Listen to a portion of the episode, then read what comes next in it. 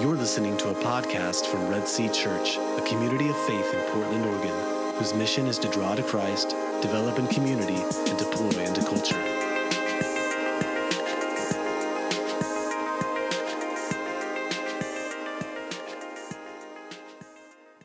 Well, good morning. My name's Chris, and I get the, uh, the privilege of preaching this morning. And so, as we start, uh, I thought that we um, could start with a little activity. Um, see how it goes. Um, so, who remembers the game Follow the Leader? Right? Follow the Leader? Got a few out there? So, uh, what I want you to do is to get up and follow the leader. Go. It's a good question. Who's the leader? Who's the leader?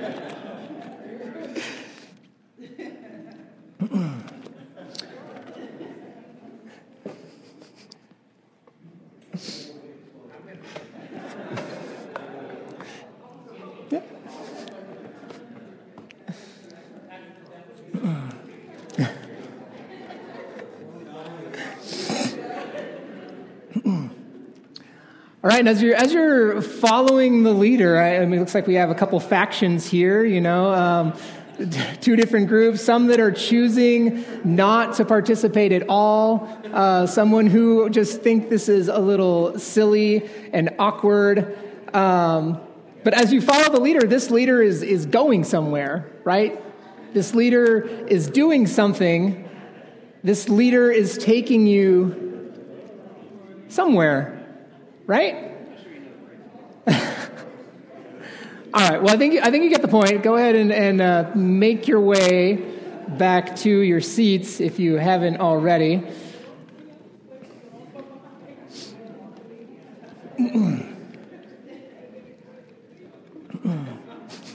Way to go, John. Take initiative.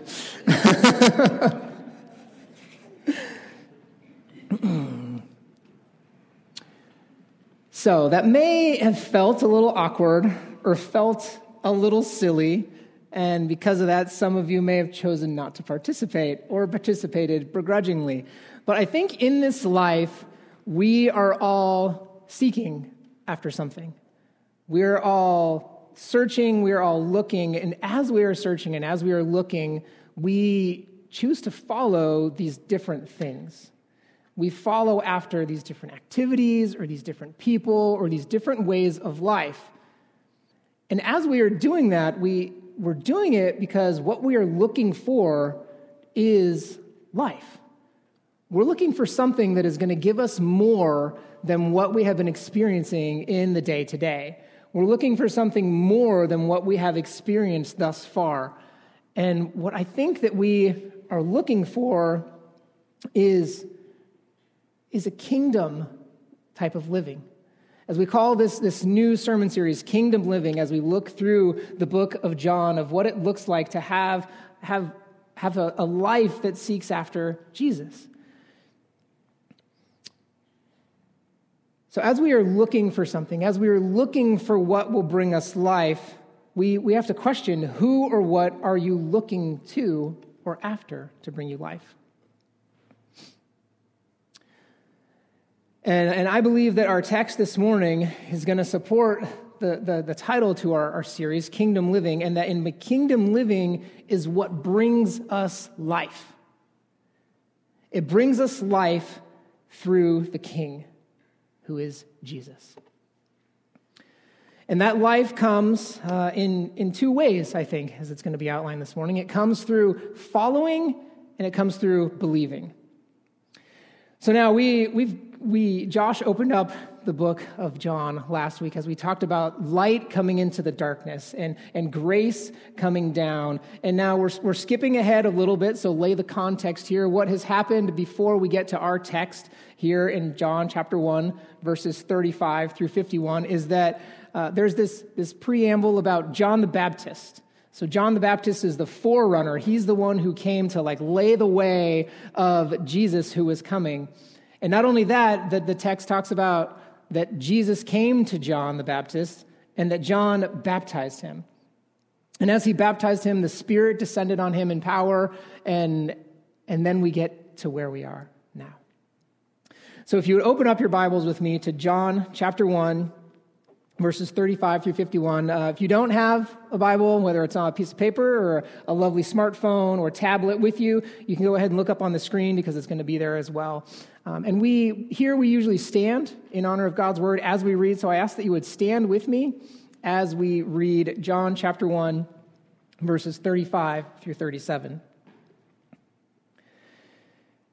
So, after John the Baptist has given his testimony, and after Jesus has been baptized, it says in chapter 30, verse 35, the next day again, John was standing with two of his disciples, and he looked at Jesus as he walked by and said, Behold, the Lamb of God. The two disciples heard him say this, and they followed Jesus. Jesus turned and saw them following and said to them, What are you seeking? And they said to him, Rabbi which means teacher, where are you staying? He said to them, Come and you will see. So they came and saw where he was staying, and they stayed with him that day, for it was about the 10th hour. Now, we don't know what the 10th hour is typically in our context. That was about 4 p.m. They stayed with him much of the day. Um, and then one of the two who heard John speak and followed Jesus was Andrew, Simon Peter's brother. He first found his own brother, Simon, and said to him, We have found the Messiah, which means Christ. He brought him to Jesus. Jesus looked at him and said, You are Simon, the son of John. You shall be called Cephas, which means Peter. The next day, Jesus decided to go to Galilee. He found Philip and said to him, Follow me. Now, Philip was from Bethsaida, the city of Andrew and Peter. Philip found Nathanael and said to him, We have found him of whom Moses and the law and also the prophets wrote, Jesus of Nazareth, the son of Joseph.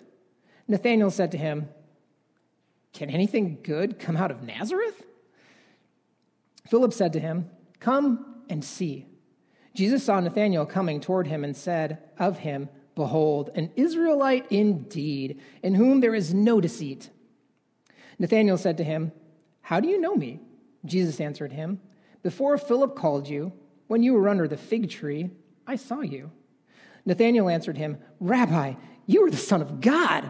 You are the King of Israel.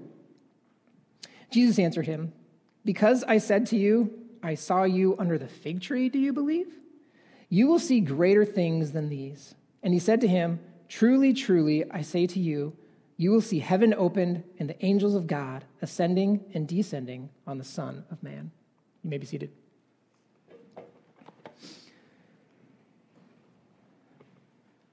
Kingdom living. We're all looking for life. We're all looking for what will bring us life. And I, I, believe in this text it is saying that kingdom living brings life, and it brings life by following after the King, who is Jesus. So, life through Christ comes first by following. As it says in, in the text here, we, we follow in a couple of different ways. One of the ways that you may follow is kind of searchingly or inquisitively at the testimony of another person. As it says in verses 37 through 39,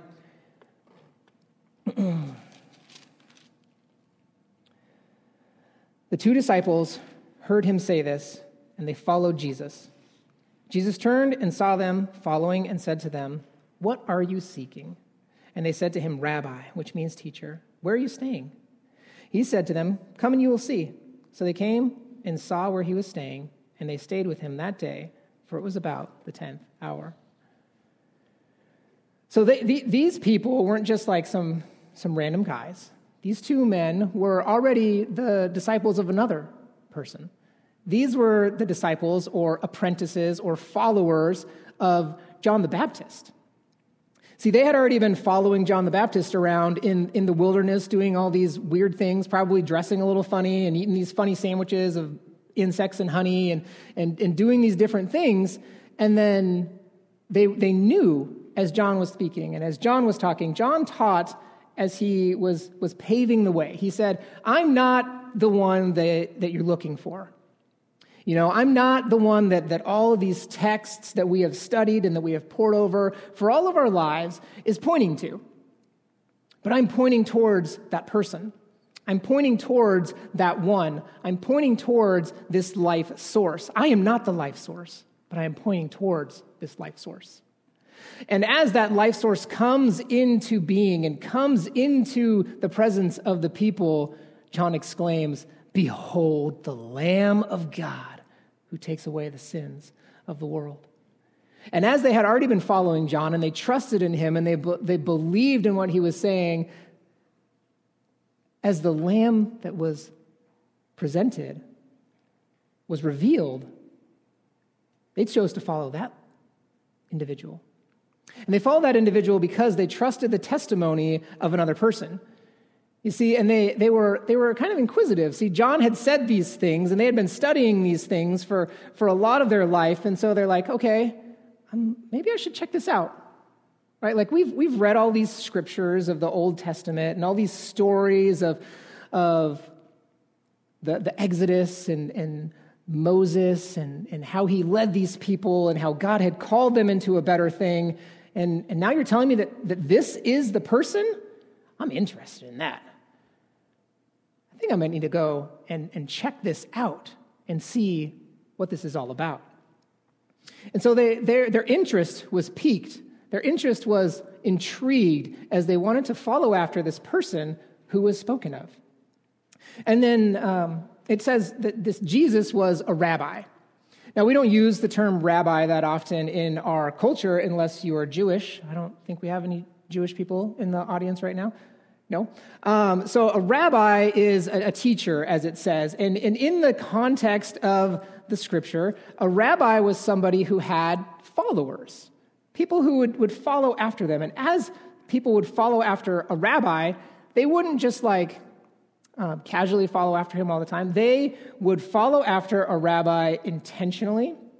And, and they would follow after a rabbi with purpose. They would, they would spend their life seeking after this individual. They would try and do everything they could to emulate this individual. They would try to dress like that person. They would try to change their mannerisms so that it was like that person. They would want to talk like that person. They would want to do the things that that person did. And in this time, there were lots of rabbis. John the Baptist was a rabbi. Some of the Pharisees were rabbis. So there were all these, these, these options out there, I guess you could say, of, of who people were going to follow after. Kind of as we did that activity to start this morning, there, there were a couple different options of who you could follow and who the leader was that you were going to choose to follow. And so, in the midst of this, they have this testimony of who this individual is, of who this Jesus is. That this Jesus isn't just some normal person, but this is who John the Baptist was pointing to all of his life. And he was pointing to him that they might have life. So they went and they followed after him. Now, many of us in here, we might follow after different things to, to get life. It might be a person. Um, you know, if you are into social media, we follow all sorts of things on Facebook or Instagram, and, and um, we, we want to get inspiration from that. You know, whether it's inspiration on how to remake your home so that it is a bright and cheery and, and, and uplifting place so that you might feel encouraged, or the stories of another person and how they are living their life abundantly and, and having these great adventures and, and awesome experiences, or if it's somebody who's sharing these, these encouraging pictures or images or, or a product that might like revolutionize the way that you live, we're, we're looking for that encouragement. And so we, we follow after them. We, we like them. We, we double tap and we give them that heart as we follow after what they are, what they are giving to us. but the text says that life comes through following Christ. And that might start inquisitively for you. That might start just at the intrigue of, of uh, somebody who, who says something that piques your interest, or a friend who, who gives you the testimony of, of a life changed by what Christ has done in their life, or a story that you may just be baffled by, and so you're coming to check it out. There are different stages as we are on this journey of following after Jesus. Another way that we can follow after Jesus is that we follow, uh, that life comes through Christ and following after him and following intentionally at the call that is given. As it says in verses 43 through 46. the next day, Jesus decided to go to Galilee. He found Philip and said to him, Follow me. Now, Philip was from Bethsaida, the city of Andrew and Peter. Philip found Nathanael and said to him, We have found him of whom Moses in the law and also the prophets wrote, Jesus of Nazareth, the son of Joseph. Nathanael said to him, Can anything good come out of Nazareth? See, as Jesus was going along, he went to another place, and as he walked by this person, this man, Philip, he saw him and he intentionally pointed him out and he said, You come and follow me. He was called out. He wasn't just like checking it out or, or giving these, uh, these options. He, he was said, Hey, you come and follow me. So there was an intention at that. He wasn't just following some, some random thing. He wasn't just kind of out there wandering, searching. He was following a specific person who identified him and called him into it. It wasn't random. He was following at the instruction of a specific person. And I think that that's another way that we come to follow as well. We are followed, we are, we come to follow because we are called specifically into this life of following after Christ. We are called specifically into this newness of life as it is revealed to us. As, whether it's Jesus that comes along and you meet him in an in particular way and he calls you into life, or whether it is a friend or a family member or a coworker who comes alongside of you and says, Hey, I see that you are looking for life and that you haven't found it. I know this life source. Come and follow me and find this life.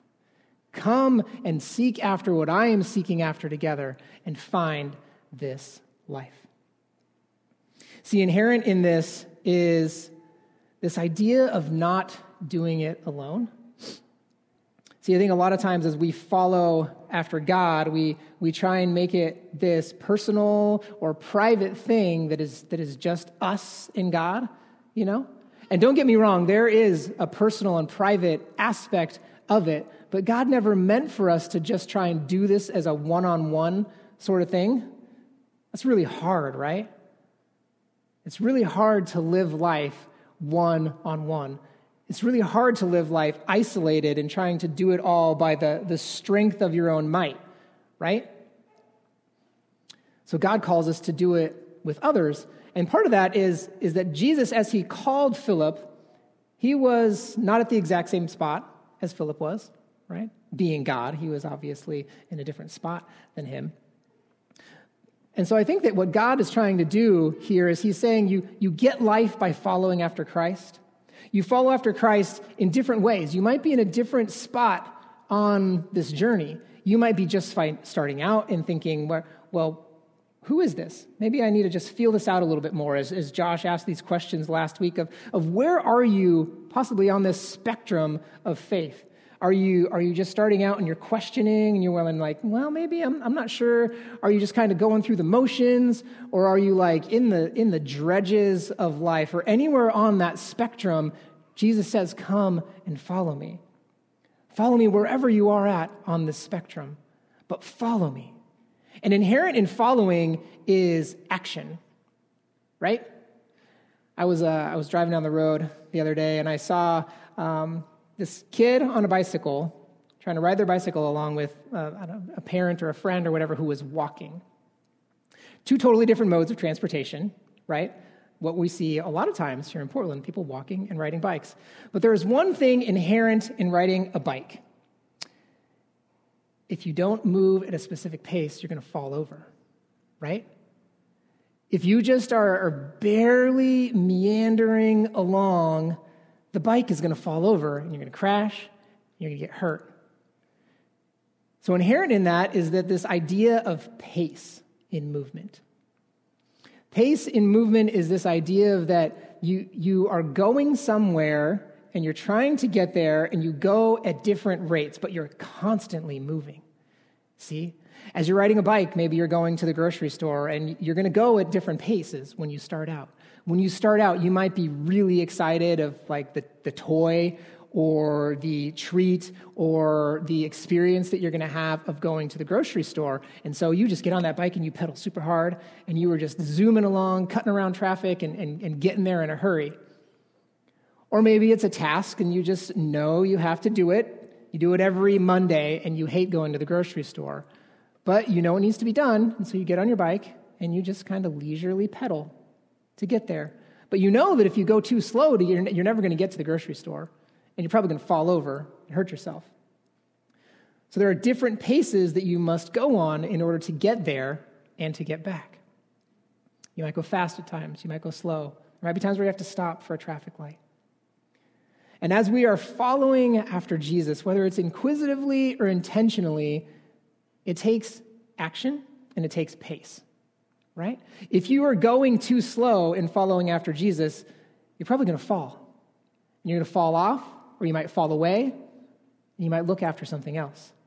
If you're going too fast in following after Jesus, you might burn out, right?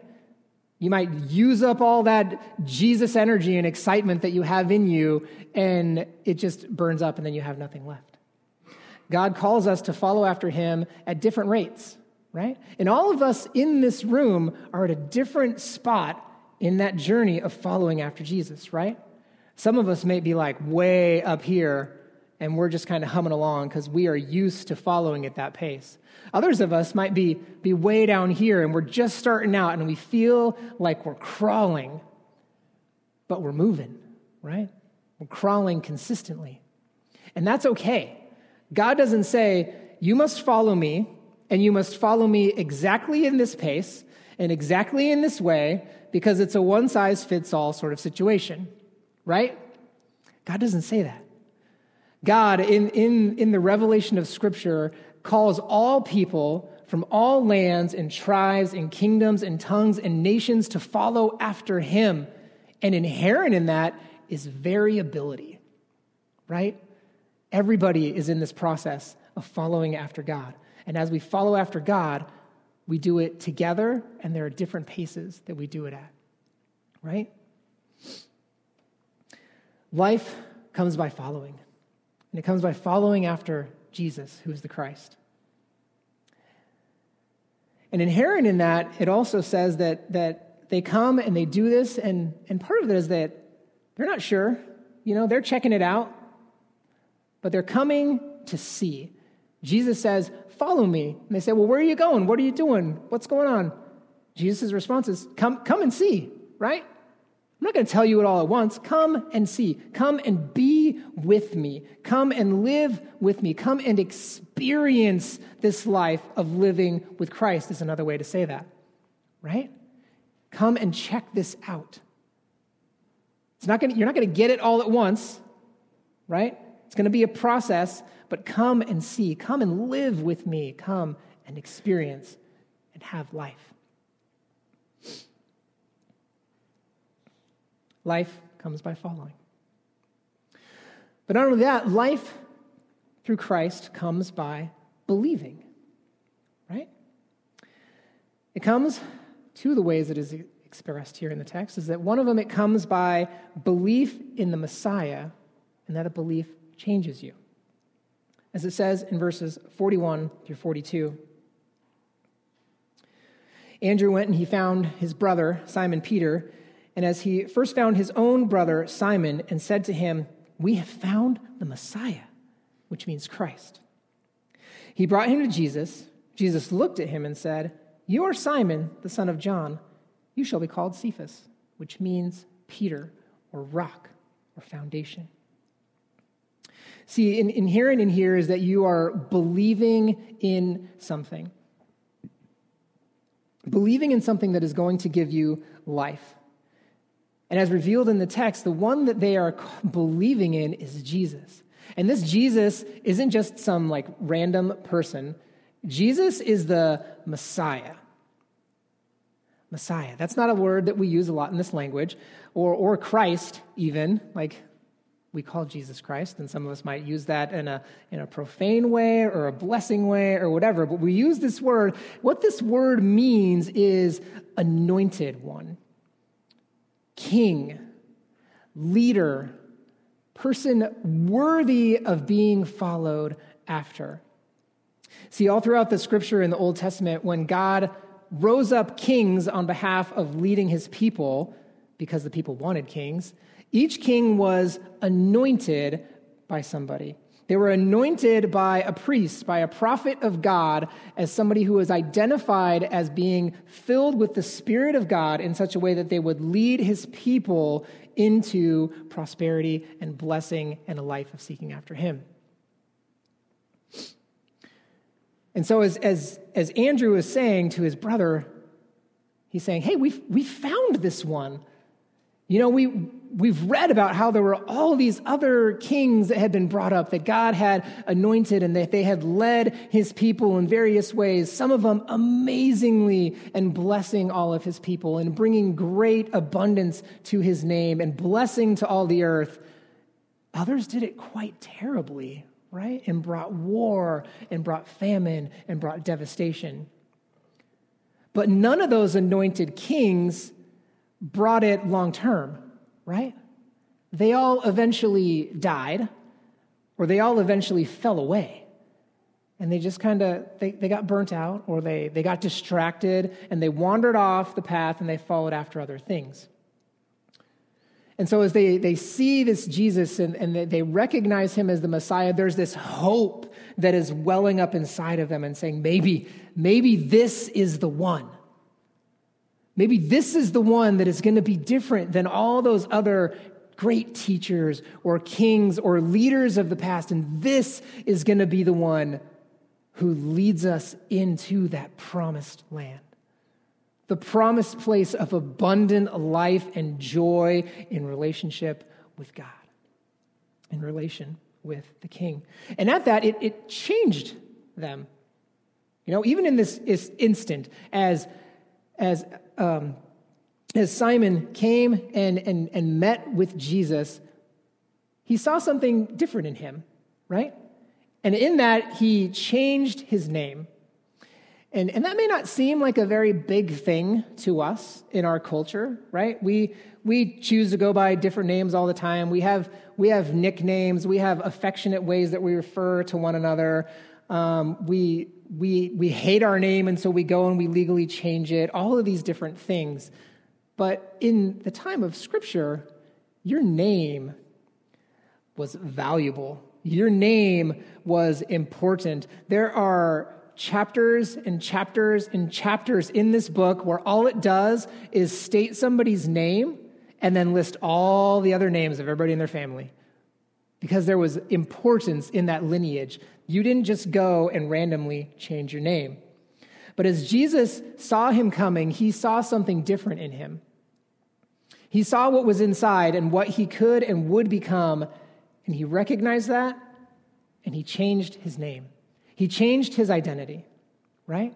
And so I think that that's something that, that we need to realize is that following after God, following after this King Jesus, it brings life, but it also changes you, right? Like it doesn't allow you to stay in the same place that you have always been or that you were before. As people, we are always growing, we are always maturing, we are shifting and going this way and that. And even if you don't believe in God, you're not the same today as you were yesterday, right? And if you were, I think there would be a problem. Maybe time had stopped and you'd been frozen. Uh, but we are always changing, right? And, and Peter is being given this new identity as somebody who is going to be changed for the glory of God that those who need to believe would believe. That those who would need to see who God is would see. And that is an amazing thing. But not only that, not only belief in the Messiah that changes you and brings life, but belief in a miracle can compel you. as it says in verses 47 through 50. Jesus saw Nathanael coming toward him and said of him, Behold, an Israelite indeed, in whom there is no deceit. Nathanael said to him, How do you know me? Jesus answered him, Before Philip called you, when you were under the fig tree, I saw you. Nathanael answered him, Rabbi, you are the Son of God. You are the King of Israel. And Jesus answered him, Because I said to you, I saw you under the fig tree, do you believe? You will see greater things than these. This, this is a miraculous event. Nathanael had never met this person, Jesus, before. He had never come face to face with him. He had never probably even heard of him before, even as Philip came and said, Hey, we found the one that these scriptures had written about, Jesus of Nazareth, the son of Joseph. Nathanael was like, Really? Because uh, I live pretty close to Nazareth, and there's never been word of anything good coming out of that place. Are you sure about this? But Nathanael, at the bequest of his friend, he comes and he, he comes to see. He comes to investigate. He comes to check it out. And as he checks it out and he comes, uh, Jesus recognizes him. Jesus calls him an Israelite indeed. And, and this might, you know, it was lost on me originally, but as he's saying that, he's saying, this is a person who is, who is truthful. This is a person who there is no lying, there is no deceit, there is no falseness in. He's not trying to deceive or be roundabout and getting something his own way. This is somebody who plays it straight.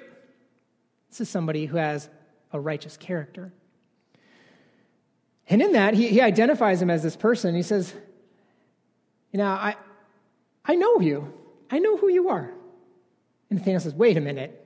How do you know me? We have never met. And well, Jesus says, Well, you know, before Philip came and got you, I, I saw you. You were sitting under the fig tree, and uh, I know who you are.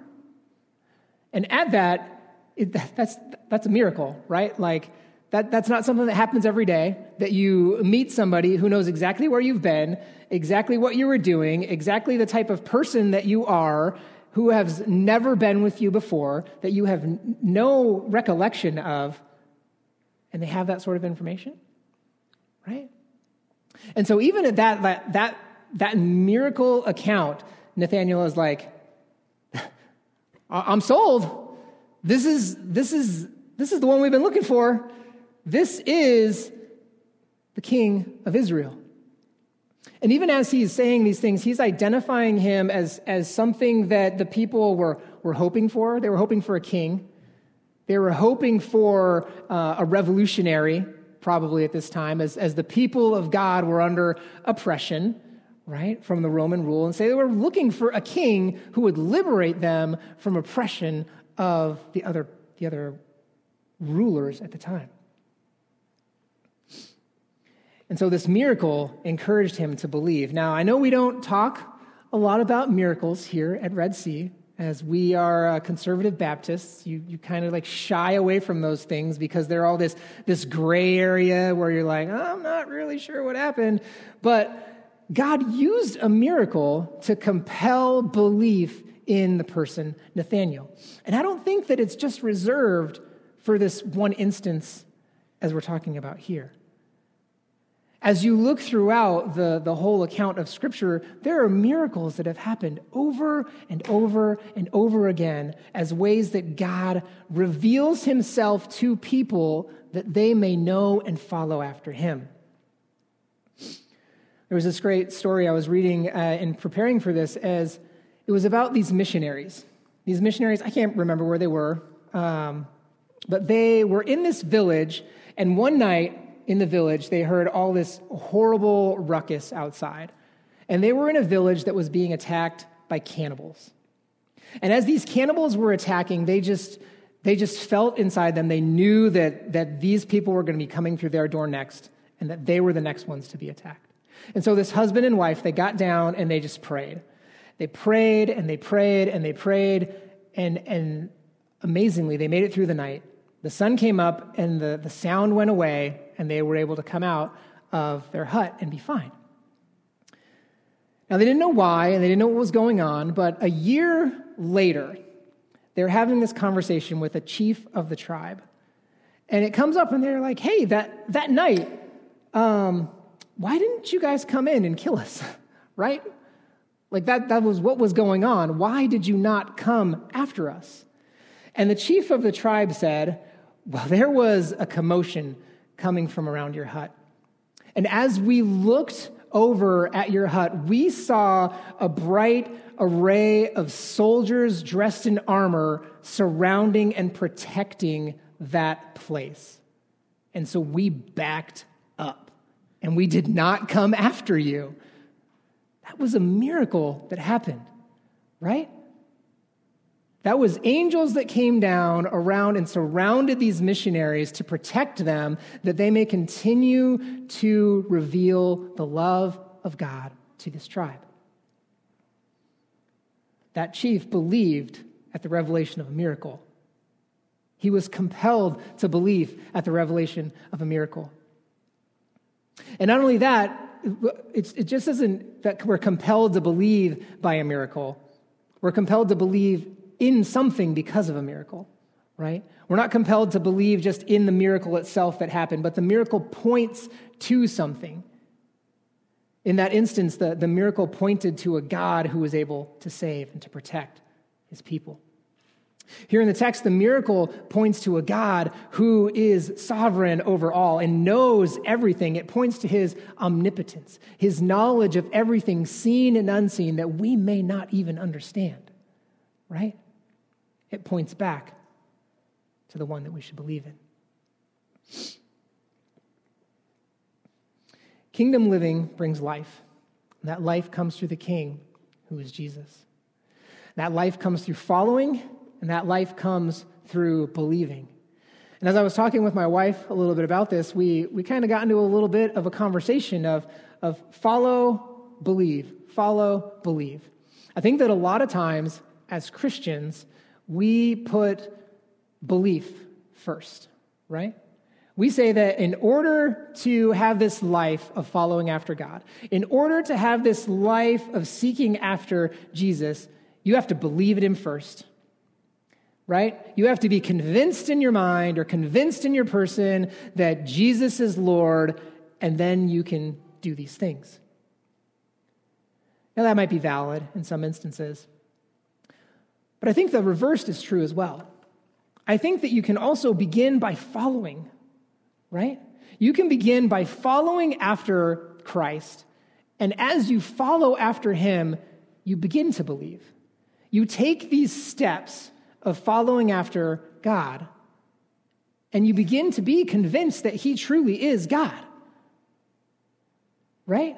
So I don't think that it is like this linear path of start here and end here. I think that it's probably more of a fluid circle, right? Of where there is this spectrum of belief and of following that we are constantly in this transition of, where we might start out with this inquisitive uh, of, of seeking out of who is this Jesus? And as we follow after that path, we begin to believe that this is God. This is Messiah, right? Or you could have the opposite, and you could have an amazing experience of a revelation of a miracle. Or you could have the testimony of a friend or a family member revealed to you, and you could just be like, that's it. I believe. Like it's as simple as that. God does an amazing work. But I don't think that we should narrow it to one or the other. We don't get to put God in a box, right? God reveals himself that we might follow and believe. And all of this happens that we may have life through Christ that may bring communion with God. As we, as we, as we come to the close here, we, we can't ignore the way that this section of Scripture ends and begins. It ends with verse 51, where it says, And he said to him, This is Jesus talking, Truly, truly, I say to you, you will see heaven opened and the angels of God ascending and descending on the Son of Man. In here, this is a hearkening back to Genesis chapter 28, when Jacob, who became Israel, was running for his life from his brother because he had stole something from him, and he was scared. And in the midst of him being scared and running away, God met him in the land, in this desert oasis, and revealed a vision like this to him. He revealed the vision of the ascending and descending of angels, like on this ladder in the midst of that. And he, he was changed because of that revelation. His name was changed, his identity was changed. He worshiped God in that place. Well, what Jesus is saying here is that I am this portal. I am this place where heaven and earth meet and grace abounds among you that you may have life and life to the full. Right?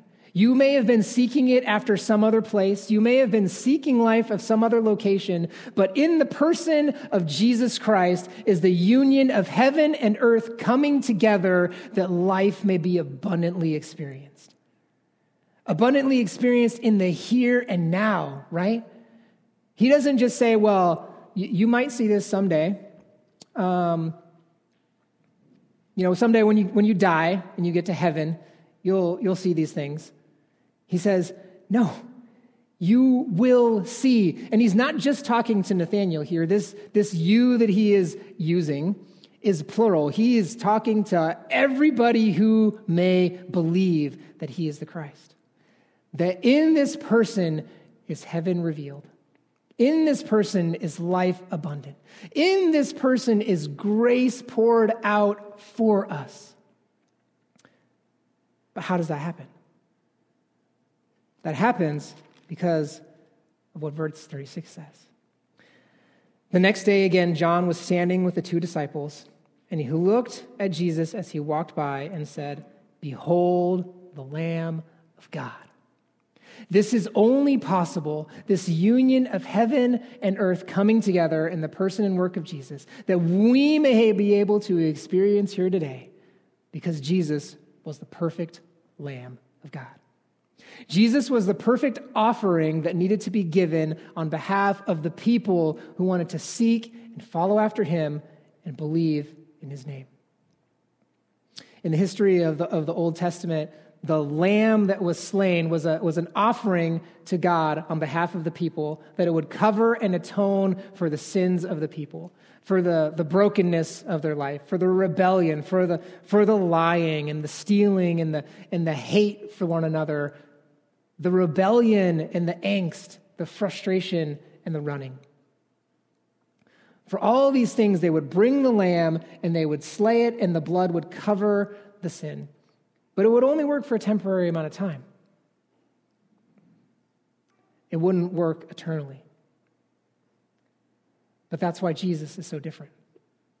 Jesus is the Lamb of God, the Lamb of God. He's not just some random sacrifice. He's not just some, some random offering to cover up some, some little secret. It is the Lamb of God that was offered up for the salvation of the world, right? Of all people. That all people might be able to come to him and experience this union of heaven and earth coming together as we follow and believe. As we follow and believe. And we remember that sacrifice, right? Here, here at Red Sea, we, we try and do that every week. As we are forgetful people, we get into these rhythms of life that we have outside of these walls, and, and we forget. We forget that Jesus is the Messiah.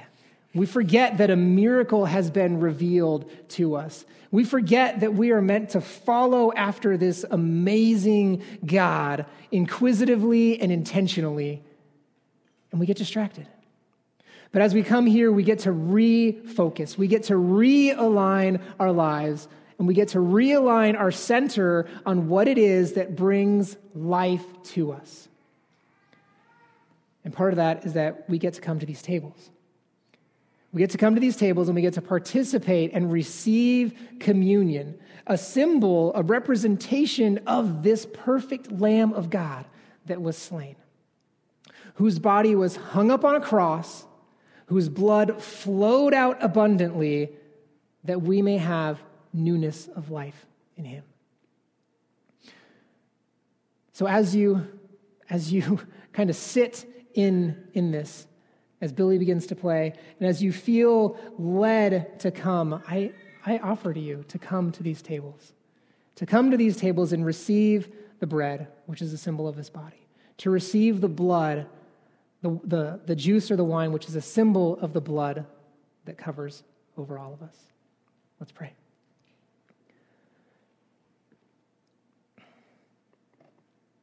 Father God, we thank you uh, for your Son, Jesus. We thank you that uh, heaven and earth have met in this person. That we get the privilege of getting to follow after you, and that we get to believe in the Son of Man. And that that might be a, a messy process, that that might be something that we are uncertain of or um, at all different levels and seeking after. But God, I pray that you would encourage us to continue to follow after you.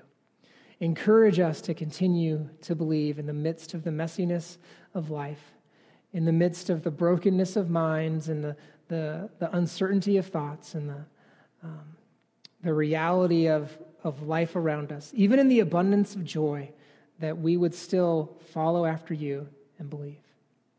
I pray these things in your name. Amen. Thank you for listening to this message from Red Sea Church. If you would like more information about Red Sea, including more audio messages, please visit us at www.redseachurch.org or contact us at info at redseachurch.org.